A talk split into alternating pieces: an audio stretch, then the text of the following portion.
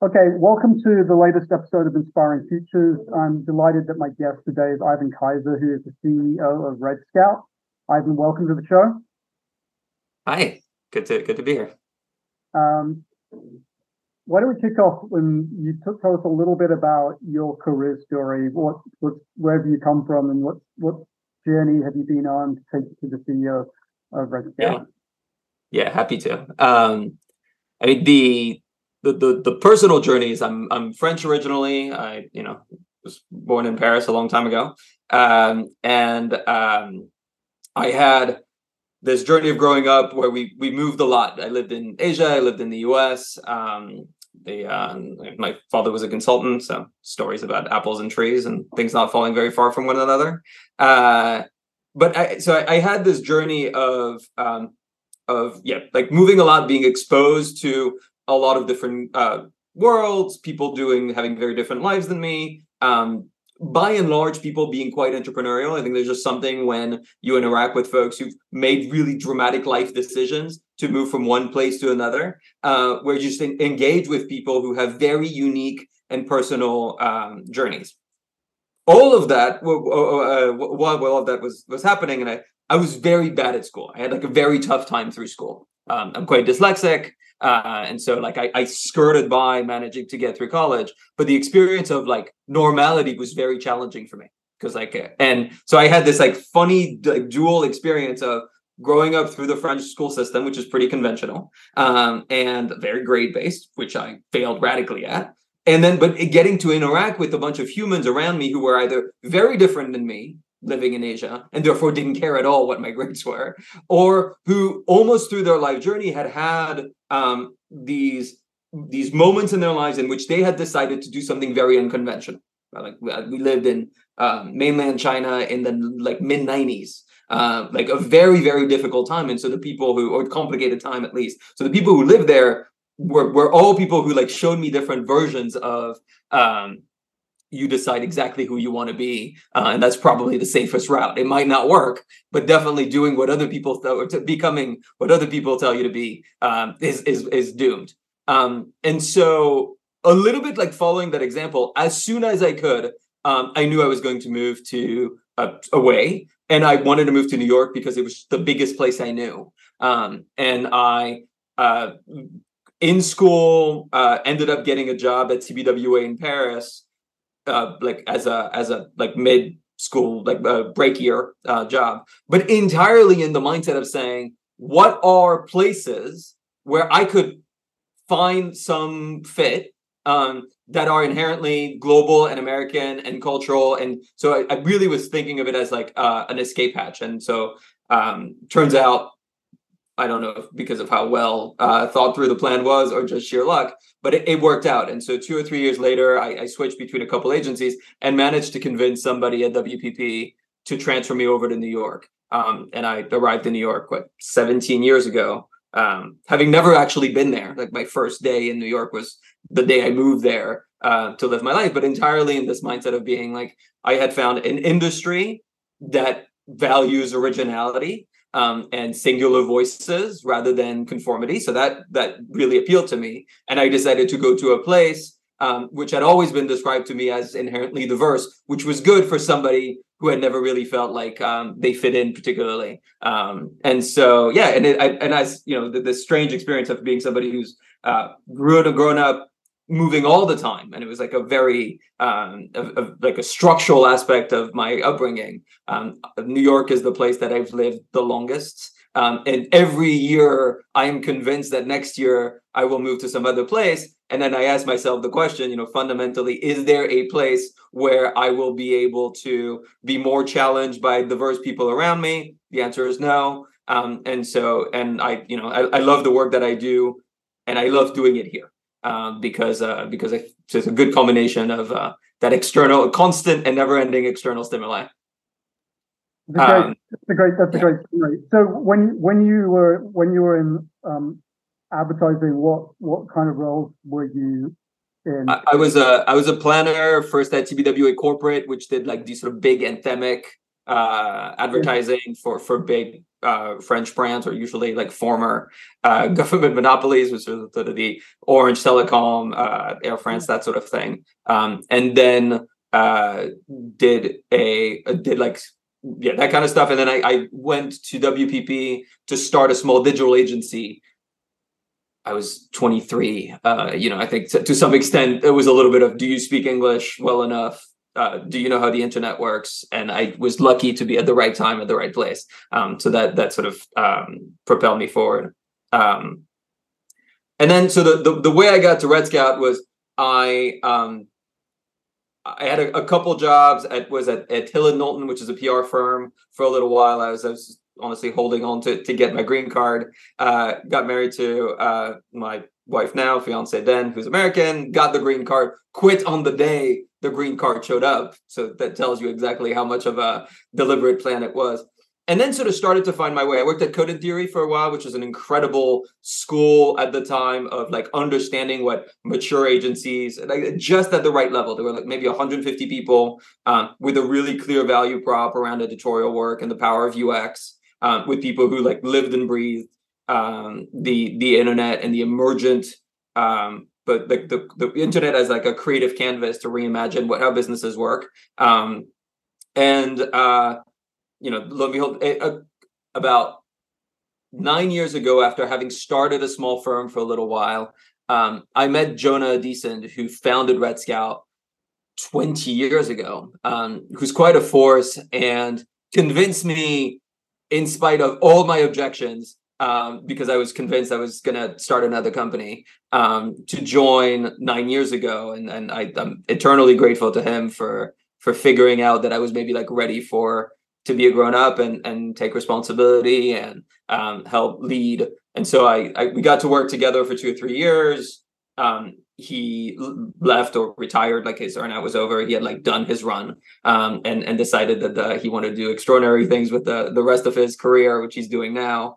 Um, and um, yeah, took over leading Redscout about five years ago, uh, which is an amazing sense of timing on my part. So just after a navigating a founder handoff, I got to experience COVID, which um, the it's, it's it was a good accelerated lo- lesson in in what leadership and agencies looks like.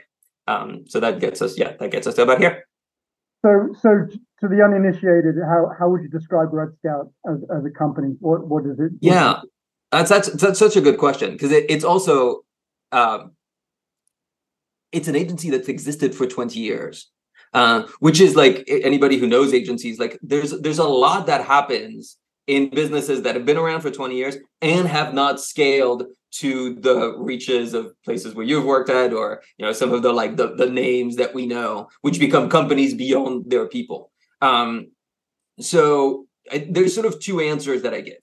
Um, practically, Redscout's a brand strategy consultancy. Not that complicated. We are a boutique. Um, we um, do it very well, and the fundamental tools of any good brand, and you know, some, you say brand and innovation, brand and design, doesn't really matter. It's all the same sort of premise. If you're doing brand strategy work, design is inevitably a component of that. Innovation, and we'll talk about it more, is inevitably inevitably a component of that. But the the fundament, so brand strategy consultancy is the the the most straightforward uh, descriptor, and the capabilities within that kind of work are always the same. There is insights work. Do you understand something about where the market is going, what the consumer wants, or what your internal culture is about? Um, and can you reveal it in a way that is interesting? There's obviously lots of research that comes with that. Um, there is a strategy component in which you're building the tools of decision-making. And yeah, sure, writing positionings, but also principles, messaging, like everything that's going to be the tools of operationalizing a brand. And there's evidently every time a creative component to bring it to life. And we have a design studio in-house, and we do a lot of sometimes web work, sometimes creative work, sometimes storytelling work. We're ne- we, you would never hire us as a creative shop. But sometimes when you're doing that, that fundamental brand strategy work, manifesting it is, is critical. Um, So that's yeah, like brand strategy consultancy is the, the simple, the, the shorthand. Yeah, I was going to say that's to, to me the really interesting part is, you know, without the creative component, it's a sort of deck, you know, and so having people who can take that and bring it to life, I think makes a ton of difference. Yeah, about the work you work you do. I, I think, I mean, you're, you're obviously right. Uh, there is an interesting, um, it, w- what what I've enjoyed working at Redscout, and you know, I came from advertising, and then I came from digital agency, so I had a real sort of appetite for seeing strategy in motion and action.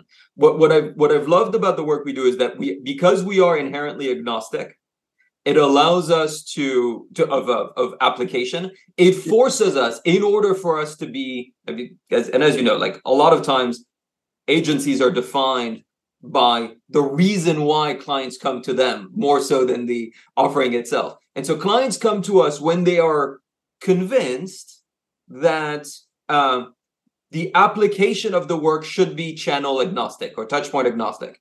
Um, sometimes you say, like, when defining your value proposition is like sort of an existential question. And of course, if you do that, you're in a moment of change. You're pre-I P O, you've got to convince the markets you're in a different business, or you're a, a, a legacy brand that needs to reinvent itself. Um, once you've defined what your value proposition is, of course, that will go to advertising.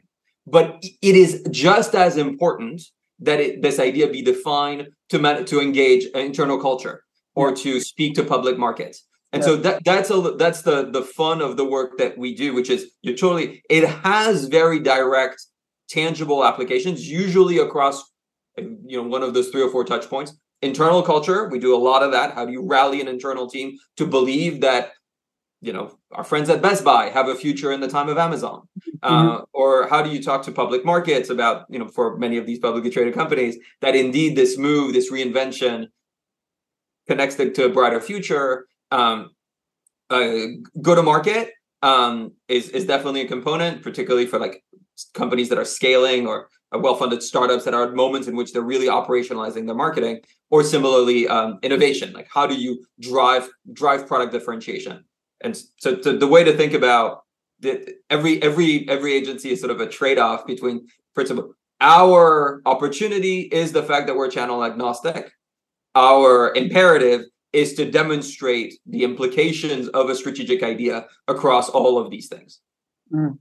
So how, how much of your work is, you, you've talked about the sort of very high level um, brand corporate, how much work do you do product on product innovation? Is that a component of what you do, or is it less and less of what you do?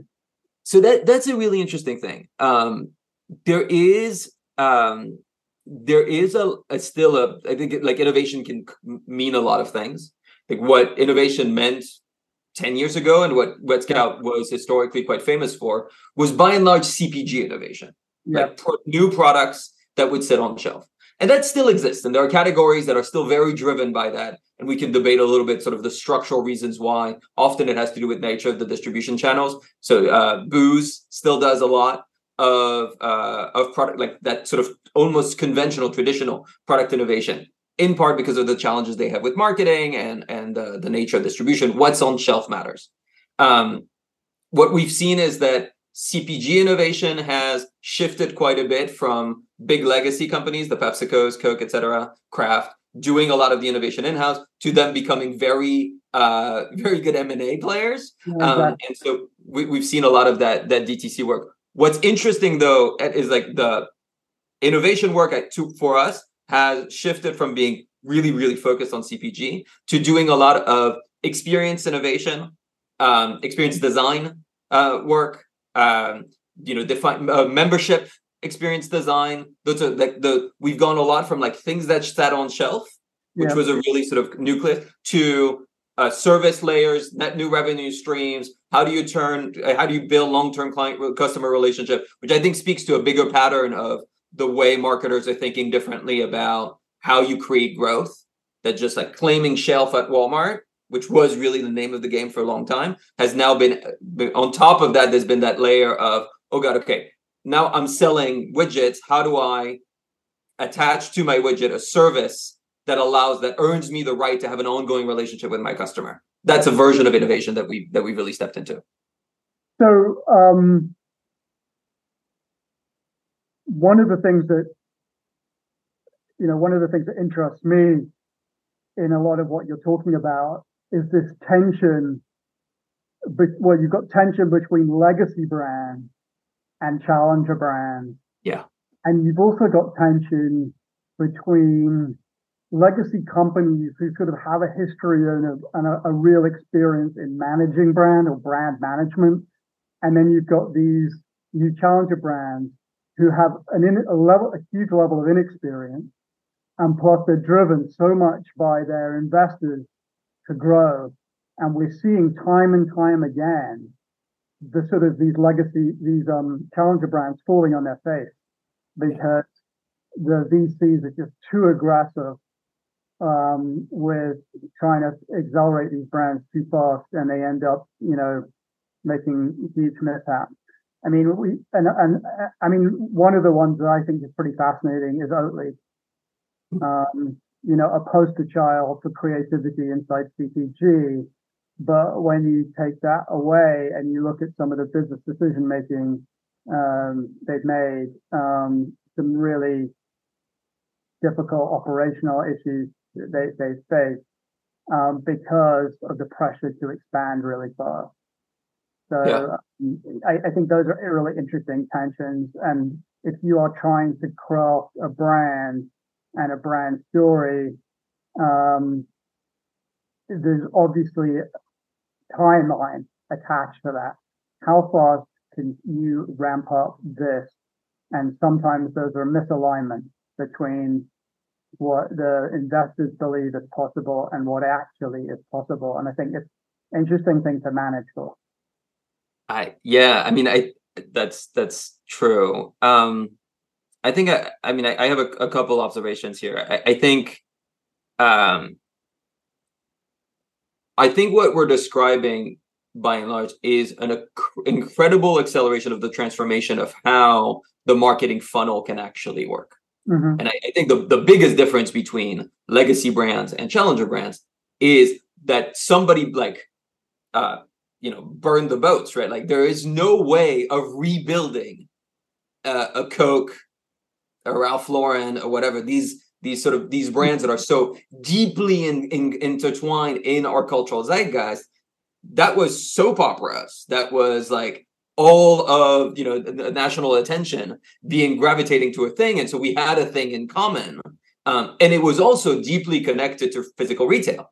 Uh, when when you showed up, you went, you know, the retailers did this amazing thing of making us think that it was a normal thing to get in our cars, pay for the gas, drive all the way to their warehouse, which they barely embellished with glaring lights, make a thousand decisions in as fast as we possibly could, because we just want to get out of the store as quickly as we can. And in that context, that symbiotic relationship between mass advertising that is culturally driven and gives us things that we have in common and physical retail is really, really effective. And so you poured that forward and you're like, well, okay, wait a second. The media ecosystem is much, much more fragmented. It's really hard to know what like brand to create, to find really good brand advertising canvases. Um, e-com for many of these businesses is a driving channel. In e-commerce, you do not have the luxury of, oh, well, now that I'm in this aisle, sure, I'll buy this thing that wasn't planning. The, the e-com relationship or e-com, e-com transactional uh, transactions are really, really effective. And so I think there is a bit of uh, there's a there's a what we're experiencing in what D T Cs are going through is just an incredible acceleration of the transformation of marketing. And and Oatly did successfully or found successfully through voice. You could say the same thing of Liquid Death, uh, a way to say to tell really radical, provocative brand stories. But you're right. The scaling, the infrastructure scaling, like the the uh, behind it is no one in their right mind would think you could scale a brand this quickly. Um, and I think, you know, on the other side of like all the other D T C brands that have uh, been much less successful at creating these salient brands that break through the conversation. And yet, to your point, fun, fueled by V C money, have managed to scale their revenue. They have done so at the expense of margin because they get taxed by all the platforms. They have done so at the expense of da- primary data because the platforms don't give them a real understanding of their customers is uh, of the customers are, and they have done it at the expense of building any form of ongoing relationship with their customer because a customer acquired through uh, performance advertising sent directly to a P D P, why in the world would they feel any sort of sense of, sense of attachment? This was a transactional relationship to start with. Sure, I've bought your, pick your thing, but by, but it's still a transactional relationship. So I, I think your I think your the, the tension between legacy and and challenger is very real, in part because it's really unclear, I think, for these challenger brands, what the what the marketing funnel uh, should look like Uh, in the next years, given the change in platforms. And so we've kind of got a we kind of got a reckoning situation, right? Because the money's dried up. There's no for like, you know, that's what we're seeing. We're, we're seeing um, very expensive to advertise on these channels, and we're seeing less and less money available, and a, and a, a demand from the investors to to generate revenue.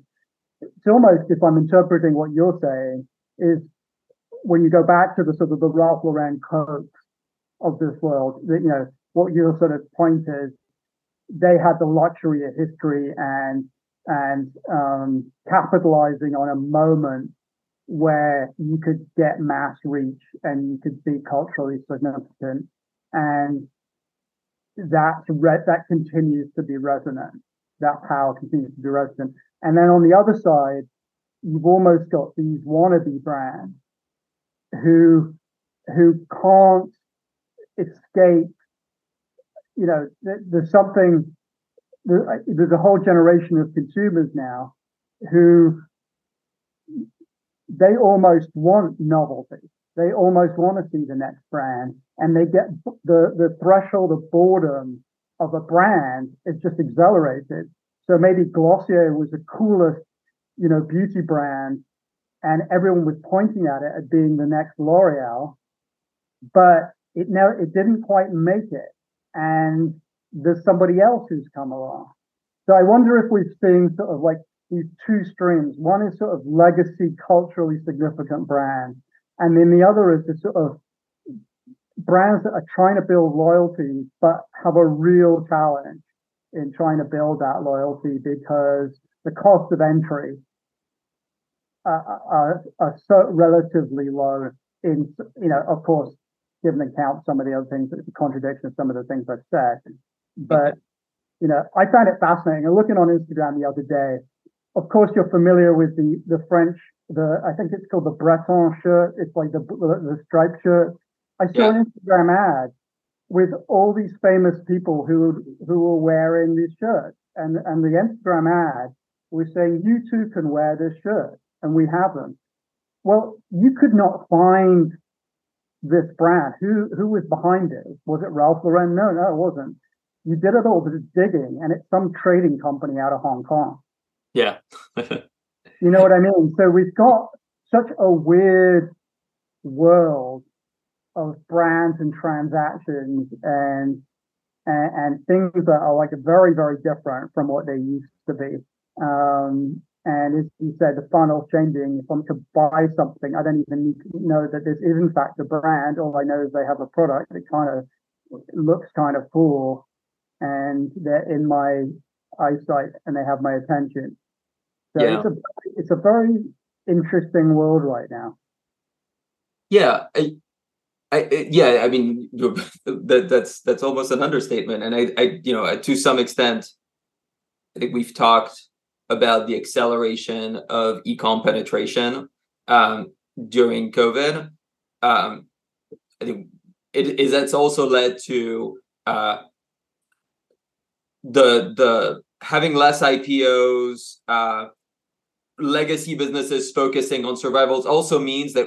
While this change has happened, and like we're sort of realizing that actually like the acceleration has normalized. So we've just had four years or so of almost expected increase in e-com penetration.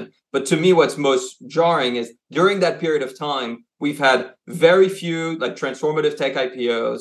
We've had very uh, an underinvestment from legacy businesses in transforming their own businesses. So I think we're all a little bit behind, uh, sort of catching up to this change. Um, I, I think this may be, I, I'd like make two two observations based on, on what you were saying.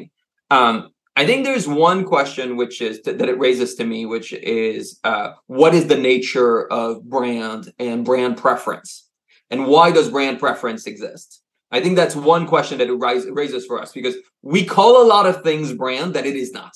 Uh, brand awareness is not brand. That that actually brand awareness, it as a metric, which I know is a topic of interest, doesn't measure brand awareness at all. It measures name recall, which is a very, very different thing. Then do you know what this thing stands for? And does it mean something to you? Which is sort of what we imply. So I think there's a question about like what what is brand, and then there's a question around yeah what what is the new marketing funnel, and what are things that are that we need to uh, reinvent or accept differently in order to create difference. And I think those two ideas are are related. To me, the reason why um, I so I see less of a of a of a consumer change Uh, towards like novelty, because I think you could say some of the greatest brands in the world, the greatest legacy brands, Auto, Apple for that matter, also have traded on novelty, right? Like I have the new iPhone, uh, and and they are so they also trade on novelty somehow. So that feels like an absolute human trait. Um, I think the question is um, these brands, because of because of the the cultural. Um, Because of this, because they've become this sort of shared cultural vernacular. You know what it says that I own this particular car brand. I know what it says that you have, um, you know, uh, an Apple laptop versus a Microsoft one. Those are like the powers of these of these master brands, these like universal brands that sit in my mind as much as yours, whether or not I'm a customer. Right, like it, that's the power of them, and so that sort of indicates a particular acquisition funnel.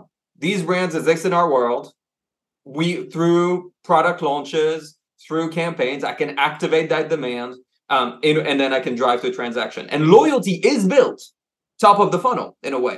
I am loyal to Apple because I know what the brand stands for, not just because of the of the mechanics. And the, and the same could be said um, in in you know Auto or whatever. Like the loyalty exists in what you and I understand these these brands to be. That's the that, there's a lot of currency there. And I think you're right. That in when we're thinking about today, building loyalty in that way feels impossible. Um, you, we're not going to create these mass brands that have shared cultural awareness because the top of the funnel is broken. And to your point about D T C, we have not really figured out how to build loyalty and connection post-sale. So we don't can't do it by creating new Coca-Colas, new Apples, new whatever that have that are like become our universal voc- vocabulary and. We acquire customers through a paid, paid, paid advertising, which also doesn't build any kind of shared anything, any kind of depth. Um, so to me, that's that's that weird tension that we're in. Just like, oh my God, like how do we create depth? Uh, how do we not create things that are sort of surface layer? Um, because depth is what creates preference, and preference partic- is is where is actual broad brand is. I think when we say we're building a brand, we mean we're building irrational preference for this brand. Um, And we don't, we don't, we lack the tools now. Oh, I can't hear you for some reason. I'm sorry, I apologize. Oh. I'm mute. Um, yeah, we've also gone super into into narrow casting and into yeah. going using data to find our audiences. And you know, um, we don't, we we're, we're narrow. We want we go we go narrow. We find segments. Um, And so there's a sort of belief that you can find your base and build that base, and you don't want to waste money going after people who yeah. have no interest. So there's a whole science of that performance marketing on, you know, acquiring the right customers. Um, what we're finding, of course, is when that plateaus, which it frequently does, no one really has an answer as to where to go next. Yeah, yeah, it, it is a fascinating sort of tension. I, there is some truth to it, but like I, I like the notion, and I, I say this often that like fundamentally, market penetration is a is a function of frequency, not reach, right? Like a hundred million transactions is a hundred million transactions. I don't care if it's a hundred million people or one person doing it, you know, a hundred million times a day. To me, it's the same thing uh, in the end. Um, so there is a logic to that, to saying, um, and let's let's drive for frequency. Um, and, you know, again, if we go to the sort of the examples of great, great brands, um, Apple has figured that out. Google has figured that out. You create ecosystems which drive extraordinary frequency, and frequency drives penetration. And, and you know, the, um, which is, but, but I think what's happening, which is, is, is the beginning of a good idea and no follow through.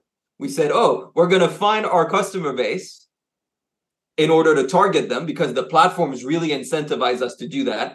Find our segment, drive better conversion on a particular segment, build a brand that people really see themselves in so that my Instagram ads convert better. But then most of these brands, particularly the T T Cs, have no real reasons to re-engage. So they are shallow and focused, which is the worst. Like you have to, you can pick, um, but if you're going to be focused, you got to be deep. Um, so I, I think that that's to me the like the real opportunity, just like because otherwise it's a self-fulfilling prophecy that you're just going to create a bunch of brands that will run into ceilings, will be extraordinarily easy to pick off competitively, and uh, and are extraordinarily vulnerable to the platforms and how they price acquis- acquiring these audiences. I mean, I think I think it's fascinating that um, like this yoga brand Alo. Yeah.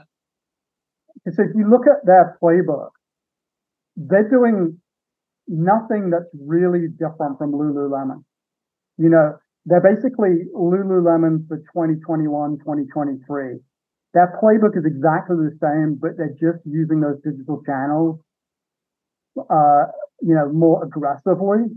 Um, and they're beholden to a bunch of influencers that is that, that is shaping the brand for them. So there's a whole kind of this idea of control and giving up control and believing that influencers can really drive your brand forward is becoming, and that's a big, you know, a very pervasive um, piece of thinking right now.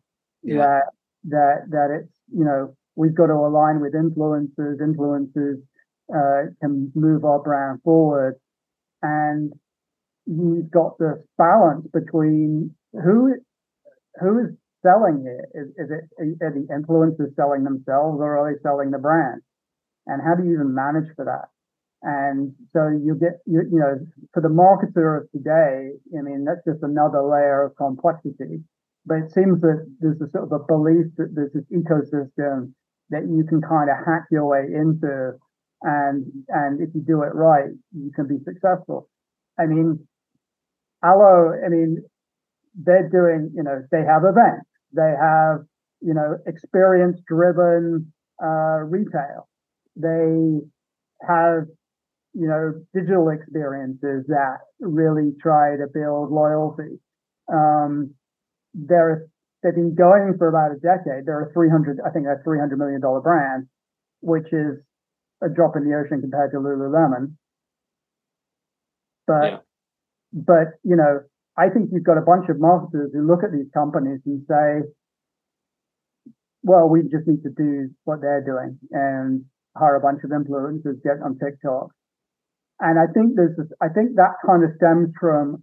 I always feel it's like this whole idea of we're not your we're not your mother's brand. There's always there always seems to be like a space. It's a sort of default, like a generational default. But if you have a big player, you know, Samsung have tried so hard yes. to not be Apple, you know. Oh, and, and for a long time, Reebok tried to do the same thing. But sometimes it works. Sometimes it's sort of just a generational vacuum that someone can step into and say, we're just a little savvier. We just let... We understand you guys a little bit better than the big guys, and yeah. sometimes that sometimes that works. And yeah, it, it, or or or even, and and often uh, proving that um, by changing the nature of the conversation.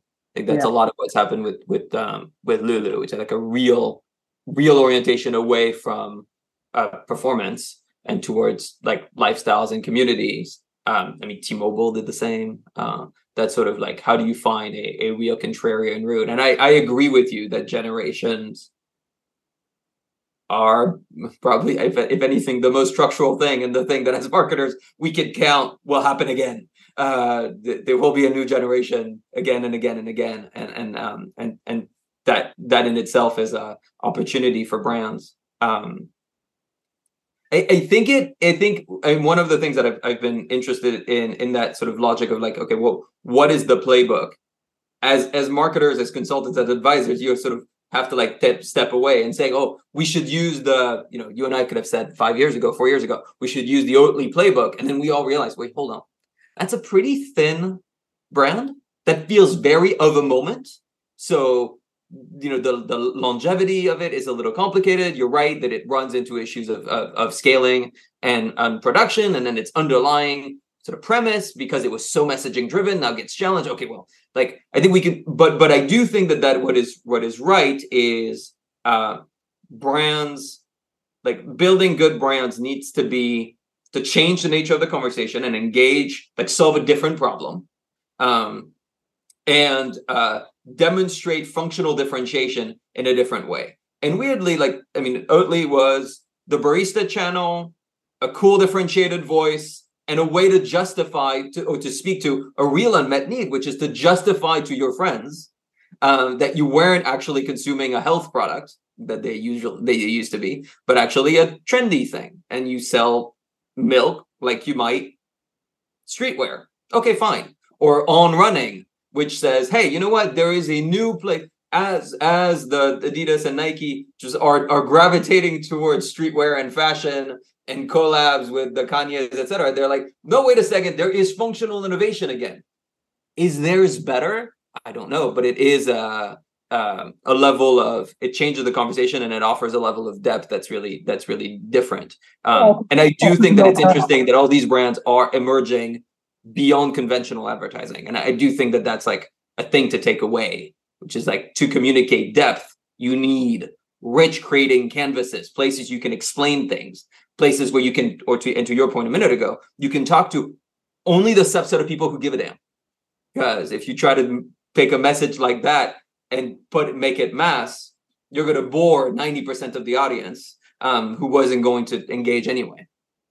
Yeah, I think that I think that's a really good point. I think On Running is is really interesting as a as a brand that, yeah, exactly what you said. You know, let's let's find a space that we can sort of feels right, and um, you know, I think they've done. You know, as as you said earlier, the, this whole idea of being agnostic to the solution and thinking of a like you look. I look at On Running, and yes, they do advertising, but I mean, there's a really good interview. I think it was on Bloomberg with the founder.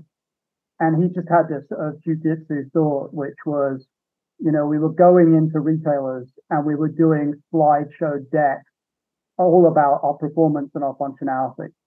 You know, yeah. XXX. Someone said, screw that. Let's take them for a run. Sure. You know, a simple, like, move away from the rational left brain thing about, you know, how many, you know, whatever the, the pressure or how this thing is made, to find out emotionally how these things feel. If you actually have an emotional connection with them as a retailer, you're going to sell them. And it yeah. completely transformed their business. That that simple, that was one of the most radical things they did. Create an experiential sales process to bring retailers on board. Yeah. And, um, you know, I think, again, it's just like, You, you, you got to think about understanding who you are and how you can tell those stories in really interesting ways that aren't just advertising. So now, um, they I, I think they've got into cl- you know they have this they have O A C, which is their athletic club with professional athletes, but they let their athletes do things that no other brands do. For example, like the U S. I think probably three quarters of the U S team do a podcast where they're incredibly open about what it's like to be a professional runner yeah. in a way that you wouldn't hear from a Nike. You know, they just wouldn't do that. And yeah. they're even sort of expanding into what does an event look like? You know, what does an on sponsored running meet look like? Yeah. So there's, there's, there's, there's, you know, these, I, I think there are, there's, there, and I think in that case, I think where they were really smart was going public at the right time and generating the financing to allow them to do these things at scale. And yeah. not everyone has that opportunity, right? They they don't all have that access to that capital that you need to, because they were they were like, we need to we we know who we're going after, and we need the capital to go after those guys, and we we can't just be tiny and try to do it. Yeah, yeah, that, that's that's definitely true. But I, I, that uh, you know, it's it's it's always there's always a, a mixed bag of taking lessons from the winners, uh, because the is it how much of that is luck, uh, how much of that is good timing? I think you're right, but I definitely agree with you that it feels like a strategy that is held at the deepest, like at the center of the way the business operates.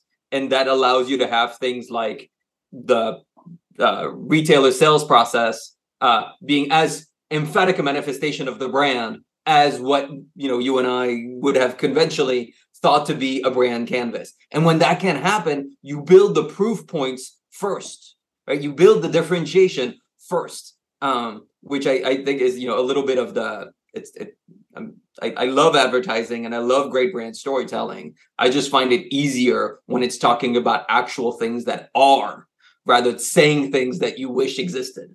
Um, right. and, and that requires that sort of sh- shifting the, the center of gravity, or really committing, rather, not shifting, but committing to the center of gravity of the brand being having to be in things that are tangible.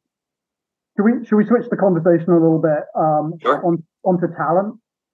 Oh, yes.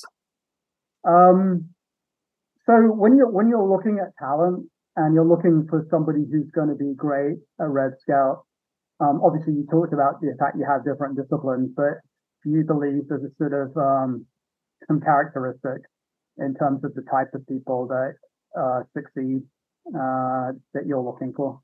Uh, yeah, that's such a, that's a fun question. Um, I think you had asked me um, a little while ago about like how do we get clients to embrace creativity and imagination, and like that's a that's a good like that's like sort of core skill, right? Like so you think, oh, somebody who's going to be successful. I was sort of pondering that that question in part because it never occurred to me to ask myself that, uh, and I was like, oh God, that's a good question. He's smarter than me. I should probably have an answer.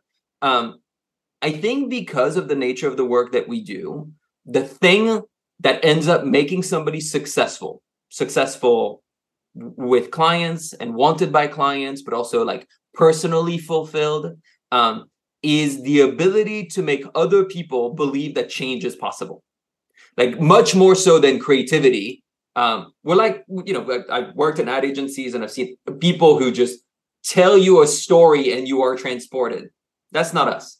Um, I think a lot of it is about like, how do I get somebody to believe that change is possible? And and those are the really like unique talents, because they're people who internally can help, you know, the, the their peers, the people around them believe that growth and like personal growth is possible, that they will be able to achieve, or that we can do something that we've never done before. And then with clients, that's the magic thing, right? It's the idea of saying, I if I if I'm great at making you believe that change is possible, that uh, earns me the right to tell you really difficult things. I can tell you bad news because I've made you believe that change is possible. Uh, I can tell you that, like, we can talk about the fact that your product is undifferentiated. I can talk to you about the fact that most of your customers are pretty poor quality customers because you acquire them purely transactionally. Uh, that's okay. I've earned the right because I've made you believe, I've inspired you to believe that change is possible. So I think that's a lot of, like, that's the the, the skill that we look for. Um, and that requires... Um, a uh, extreme honesty with like a, a real desire to like un- to suspend your agenda, to really understand what is going on, what might be the barriers to change, and accepting that the barriers that sit in your mind are true because they sit in your mind. Um, And the um, so that, that act of suspending your agenda and really understanding, it requires deep level of empathy to understand what might be um, the, the the voice inside that might make, you know, your colleague um, not say what they were going to say, or more timid, or not allow themselves to have a provocative thought. Um, I think that that's the thing that we look for. Um, and, you know, and we talk a lot about the, the value prop of uh, of the Red Scout experience for, for Scouts is that, is that we want the years that people spend at Red Scout to be the trans- transformative years in their career. Um, and so for some of us, that takes, that's a long time, uh, to my, to my eternal surprise. I've been, I've been at Red Scout a long time, and for the others less so. Um, although we have pretty high tenure, um, strangely. Um, But mostly, even if we talk about, you know, the forever Scouts, so the folks who've left Red Scout, it's like they've all gone to do really cool things. Um, and they still talk about that experience as being really meaningful. And I think it's that. It's not like, you know, there are many, many sort of formative places, the Widens, the T B W A, et cetera. I feel like sometimes like people talk about those in different ways. For us, it's very much that, like, are they transformative years? Do you learn about yourself? Do you learn about other people? Um, do you learn about what matters? Yeah, I think it's interesting because I was having a conversation yesterday about this idea of um, understanding. I think I think sometimes there's a naivety in agencies that they don't really understand their clients. It's almost like this, this them and us. It's, it's often the kind of perceived as it's them versus us. And what the reality is in the type of work you're doing, which is a lot of deep work with your clients, ultimately, as you said, bringing these folks on board with you, making yeah. them part of your team, yeah. but also fundamentally understanding that they've got to sell this inside the organization. You know, just because you got five clients on your team, Do, and they're nodding their head saying, yeah, change is possible, doesn't mean change will happen. Because there's five thousand people back at H Q who've also got to believe this. Yeah. And then there's, then there's the C M O who has not been involved in this process, who comes in at the eleventh hour and says, hang on a minute. You know what I mean? So there's yeah. a lot of complexity to... It, to getting to change, right? Uh, undeniably. Um, I, I think that maybe there there, there two, a couple things. One, um, you're absolutely right that this is work that be, or because this is fundamentally cultural work, right? Like um, we talk a lot about like that good strategies about um, the decisions people's make people make when no one's watching. Like, and so there's like this, like it is fundamentally cultural work. I, uh, The line sounds cool. I don't care. Will it inform decision making when no one of authority is in the room, or no one who cares honestly about the work, not of authority? Uh, actually, probably sometimes it's worth with people of authority. Like, will they want to make sure that that the the, the work um, is manifested in decision making? So it is fundamentally cultural work. There are a couple implications to that. Um, one thing that we always say is like the truth is in the building. Is inevitably about finding momentum in an interesting place. Uh, and so you do a lot of internal exploration of like what really motivates people, or what's the thing that's standing in the way of behavior, or like, and just even the rewriting of the brief constantly for days and days at the beginning. Mm-hmm. Like, like, like, yeah, no, I, I get that that's what you, that's the finish line, but what's the problem? The finish line is not the problem. Uh, never, right? Like it's like the, the, the solution is not equate to the problem. Yeah, I think that's a great. I think that's a great point of like the first meeting, the first discussion being incredibly open, and you know these projects succeed or fail based on whether you align your objectives. And yeah. I think that that opening discussion about what is it you really want to know and really want to learn, and um, you know, I was talking yesterday about um, a, a friend of mine who very long time ago was sort of doing a lot of work understanding what was happening to Facebook. Mm-hmm. The work she was doing was uncovering all the problems that actually transpired four years later. Yeah. But internally, they did not want to hear any of this. Yeah. It was, so that idea of transparency, that idea of honesty, the idea that you that you can accept bad news and that actually this product may suck, you know, that's that takes a lot of work. It does. It does. So, and and I mean, it is. It's a th- that's a, a task you we carry through all of the work. Like um, a byproduct of that is we tend to work with C M Os and C E Os as direct, act, like active par- par- partners because yeah. you have you know honesty is modeled, not requested. Yeah. Uh, so that that's the only way to make it happen. Um, and then tactically, we've got like weird tricks, right? That like you you uh, there, and I'll, I'll highlight two. One is we do a kickoff. We do a kickoff three to four weeks in. We do a kickoff after research, after an internal initial research. We call it an ambition session, but in every way, it is about stating the ambition of the work. But it always starts with some version of, we've done a bunch of stakeholder interviews and talked to people at different levels of organization, and they're telling us this and that. Those two things seem contradictory. Could you please? So there's sort of a enabled honesty where it's like, you don't have to be the one that says, I know that the room is all saying that we're going to triple the size of the business in the next five years, but I don't believe that it's possible. That's a really hard thing. Yeah.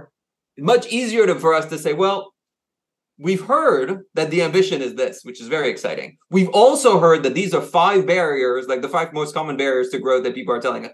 Can you help us understand what of that is real, what is not? Like every, and that sort of, that sort of thing. And then the, the, the second thing we do in every deliverable and everything, you think of it as tools. So the only way you affect culture is if you equip people to make decisions. And so the everything that we that we do, like every deliverable, every that we write, you'd write behaviors and R T Vs, like all those tools, you have to think of them as tools. So is this one pager an effective uh, brand like checking tool for a piece of creative? Or can I use this to onboard a new uh, employee? Like, does that language make sense for a new employee? I, and, you know, I remember when we did this work with, with Best Buy, there were a set of behaviors, and it was six years ago, it's five years ago, and I remember them. Be human, make it real, think about tomorrow. Um, and the test was they had to be used in leadership meeting, and they had to be used to onboard like temp employees at and stores in the first ten, fifteen minutes. And on on both cases, people had to know what they were doing, but what, what to do differently. And so we that and that that forced the language to be really reductive. Um, make it real. Okay. Like I know what that means. Uh, uh, be human. Okay. I know like I can actually ha- act like a person uh, and think about tomorrow, which was about saying like your job is not done when you've sold the product. It's only about when people use it. And th- those like really, really like um, tangible, intuitive tools our way uh you create movement by yeah, empowering the people immediately. That's a good example, because what what what I like about that is it works as a headline and it's understandable, but you can also drill down and yeah. and, and view a lot more meaning in each of those. So yeah. so you, you always worry. Um, I remember I worked on Levi's in Europe when I was back in Europe a long time ago. And there was a lot of work done to tell people actually, specifically retailers, what Levi's was and wasn't, because it was so open to interpretation. You know, that that's kind of a lot of the problem with some of the work we do is yeah. that we're so close to it. We know exactly what we mean, but when it gets handed off, someone's scratching their head. Is it this type of real, or is it this type of real, or is it yeah. human, like my grandmother human, or is it human like my best friend human? You know, yeah. and so we have to be very careful, right, that we uh, translate that and everyone understands yeah. what we mean. But yeah, I like I really like that. I really like that example, and you know, the use case of um, this is about organizational change. Yeah. You know, this is a, a change of a mindset, a change of the way we approach the world, and that impacts everyone who works for us, you know, and that's big stuff. That's, that's that's the important stuff. Well, and, and and if we go back to the beginning of where you started the conversation, and that is how you build brand now, because yeah. consumers define brand as, does this company do what it says it would? They define brand as most manifested through the interaction with the retail employee, not a piece of creative. They don't often like watch a lot of that stuff. Advertising yeah. reinforces things that are true, but the consumers are so, so attuned to the dissonance between a piece of above the line creative and a tangible experience. So build differentiation in the real so that you have a cool, unusual story to tell, not the other way around. But just uh, moving into the into the final stretch, um, what do you think? What do you think the um, the C M O at the back end of twenty twenty-three? They're, they're being told to cut costs. They're being told to like limit their budget. Um, what what should they be thinking about when maybe to be ready for when they have maybe money to spend? I mean, what's what what should be on their mind? Um, you know, we talked. There's some interesting stuff being written about this idea of revenue versus profit. Yeah. And now we're about profitability. Mm-hmm. The revenue is the expansive mindset. We got to grow. We've got to do this. Profit is about efficiencies. And yeah. so when we get when we flip the switch, what do these guys need to be ready for in your in your mind? Yeah, I mean, I, I would think about um, the notion of creating like enterprise value. Um, like a, a way the, the to me um if you're trying to create in like in these moments of lean, you create foundational things that have lasting that will have lasting value, so that when inevitably the market becomes flush again, you are not you have a competitive advantage against the competition. Um these are not like the, these these tighter times are not industry specific. Um, and so all competitors are going to be reducing their uh, their spend as well. And so the question is, are you still building? Uh, and are, are you building differentiation when um, in moments in which you don't have to be distracted by the war of who's spending more hundreds of millions of dollars on uh, on creative? And and to me, the biggest like lean time C M O challenge is, how do you reclaim a direct customer relationship that is that goes beyond transaction? And I think by and large, that is like a, a, a curse that affects every C M O, whether you're talking about legacy, big retailers who st- have very transactional relationships with their customers and are shifting to e-com. And when they do, lose the very last bits of humanity and understanding and empathy that they had. Um, or you're talking at the other end about D T C uh, marketers who have completely offloaded to platforms their one-on-one relationship. And, you know, you'll have multi-hundred million dollar businesses where eighty, ninety percent of transactions are originating from paid placements.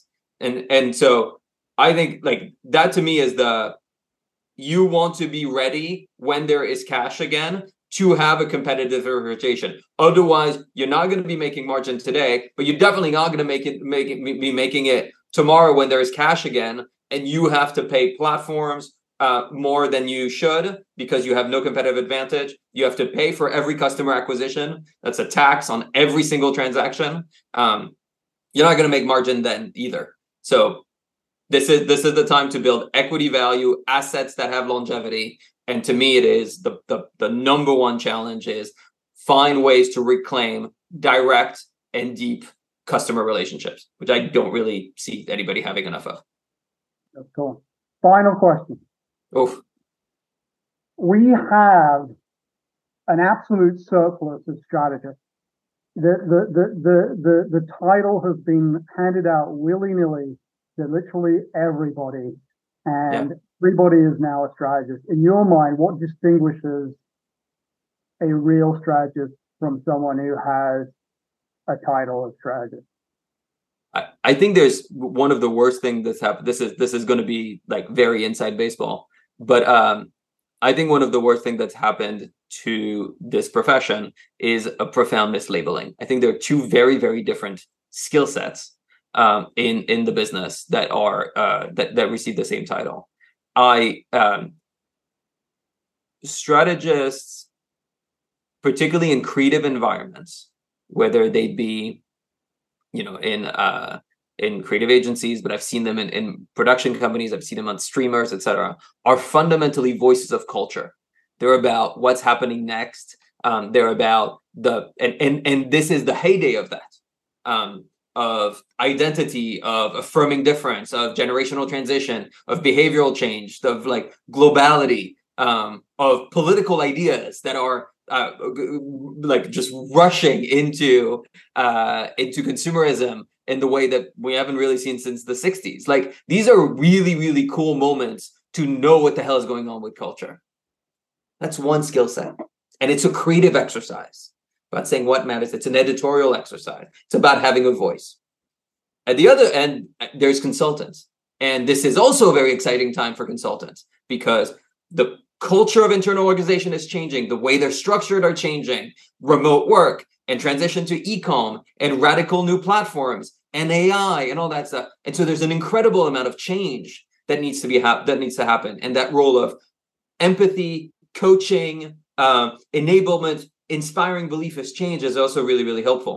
So I think the mistake we've made is that these are two completely different jobs. And some people will be great at one and absolutely terrible at the other. And inversely, and yet we call it the same thing. So then we're confused. I mean, I, like I do a decent amount of hiring of strategists, and that is the most annoying thing. Where like you're amazing, you don't do this at all. I would be much better suited. Like it often, you know, from coming from creative environments, some producers are much better consultants than the, their their uh, uh, compatriots who are who have the title of strategist. Um, so I, that that to me is the big thing when. I think we need to. There's there's a there's plenty of work out there for specialists, and I think we've done not enough specialization uh, in the strategy business. Oh, thank you so much for your time. I'm going to stop recording, and I'll just chat.